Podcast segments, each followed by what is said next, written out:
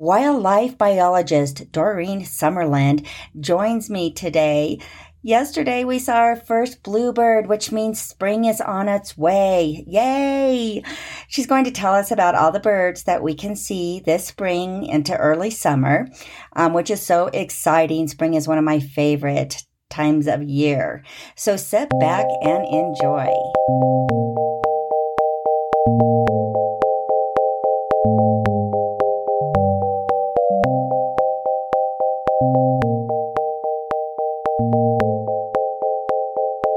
Welcome, Doreen. It's so good to have you back. Hello, Gayleen. Nice to be back.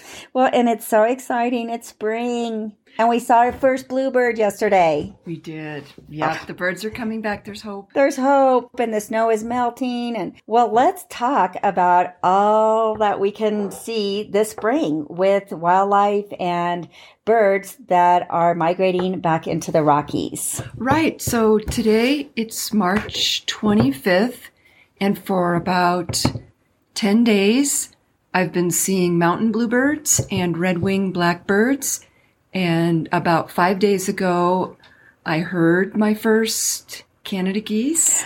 Exciting. And today, this morning, I I saw my first robin. Uh, Very exciting! Oh, that's so exciting! And those are usually the first four species back. The bluebirds and red-winged blackbirds sometimes as early as March first, and then the geese and the robins follow. And then from here, um, the hawks start coming back. More of our summer migrants. Some of the latest arrivals are swallows. We have several species of swallows here. They rely only on flying insects, so you can see where they would come later when we have more flying insects. And then finally, the hummingbirds, almost the last to arrive because they rely on insects and nectar. So we need flowers blooming yes. to support our migratory hummingbirds. Oh, I can't wait for the hummingbirds. I know. Everybody's favorite. they are. Well, and I know your favorite, I'm just going to say it, is the osprey. And so when will we start seeing some osprey? Times vary, but I think April 1st is a good median date to expect to see the first birds. And it's a situation where you go to bed at night and the platforms are empty you wake up in the morning and you'll see a handful of ospreys. They seem to arrive at night. At night? Strangely enough, yeah. Sometimes males first, uh, sometimes males and females, and certain nest sites, the pairs on those arrive earliest. You can count on them to arrive first every year. Some of the more established, more mature pairs. So, yeah, you should start seeing them in the National Recreation Area and surrounding areas early April. Well, and talk about you mentioned platforms. What are the platforms? Where can people see the platforms? How do platforms come about? right. Well, we put up platforms when birds are having a hard time finding a suitable natural nest site, and that's happening now for several reasons. First, it was mountain pine beetle that killed so many of the large pine trees around the lakes in the National Recreation Area and caused the caused the canopies of those trees to become quite brittle, and then the trees themselves to become quite fragile as they were dead for a decade or more, and then prone to falling over, blowing over, or having the weight of a raptor nest pull them down. So then they started nesting on power poles as a substitute because they're perfect, they're stable, they're tall with views of the lakes, but of course that creates conflicts with uh, the power grid and is a danger to the ospreys and also to taking out power that supplies homes and larger transmission lines as well. And then, of course, we've had fires come through and burn a lot of those remaining trees that were still standing. Right. Um, so there's a lot of conflict now over power poles because there's just no trees left in certain areas for the birds to nest in. So over the last 12 months, We've installed 13 platforms on public land, two additional with landowner assistance on private land to replace platforms that were lost to the East Troublesome Fire. These platforms are four feet in diameter. They don't look that big from the ground. No, they don't. And they were all constructed with volunteer help last spring and last fall. And we build artificial nests on those platforms with willow boughs that we weave in to look like nests, and then um, install them with the help of um, with heavy equipment that we'll pay contractors to install for us. Well, how do the ospreys know to go to those platforms? Well, we locate them as close as possible to, excuse me, power structures that they were trying to use previously, either last spring or last fall. And if you locate them quite close to a site that they were already sort of bonded to, and if the structure is suitably high enough to see water, and um, yeah, close and high with a view of the water, they'll readily go to them. We've had great success. And why are ospreys your favorite bird?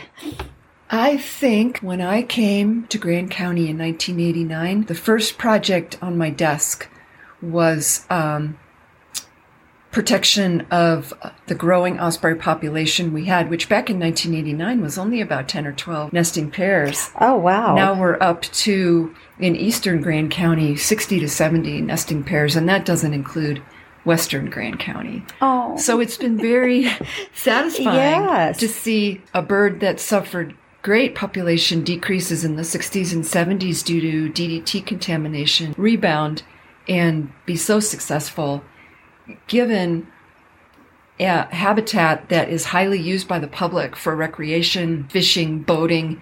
And I think people and ospreys can coexist quite well um, if we can give them just a little bit of room while they're nesting. Yes.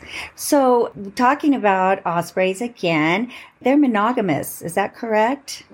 Loosely monogamous, Galen. Loosely? it's, it seems as though once they form a pair bond, they will. We don't know if they migrate together.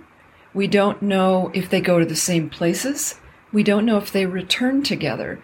But if they were pair bonded the previous year, they do seem to reunite at the nest. However, if something happens to the male or female of the pair, they will readily bond with a new mate. We don't know if that's on wintering grounds or when they come back in the spring. But sometimes find that it's a new it's a new male or female at the site where the original male or female nested the previous year. Okay, Yeah. interesting. I know you're saying that you locate them near water. What would be the best place to view ospreys? Probably kayaking? Kayaking is a great option both on Lake Granby and on Shadow Mountain Lake. There's many shoreline nests, both natural nests and platforms. And you can also view them if you're walking or if you're cycling um, along the Arapahoe Bay Road or County Road 66 that goes into Green Ridge Campground along Shadow Mountain Reservoir, also out at Willow Creek Reservoir if you're kayaking. And then if you're just driving around, gosh, you can see them from Highway 34, County Road 40, and again the A Bay Road, um, and all the way up to Grand Lake. Easy to view. Just need to be sure you get off the highway while doing so. Sometimes I see people just stop in the middle of the highway because a bird happens to fly right across the highway. Yes. Um, so really captivating when you see them. Just view them safely. Yes.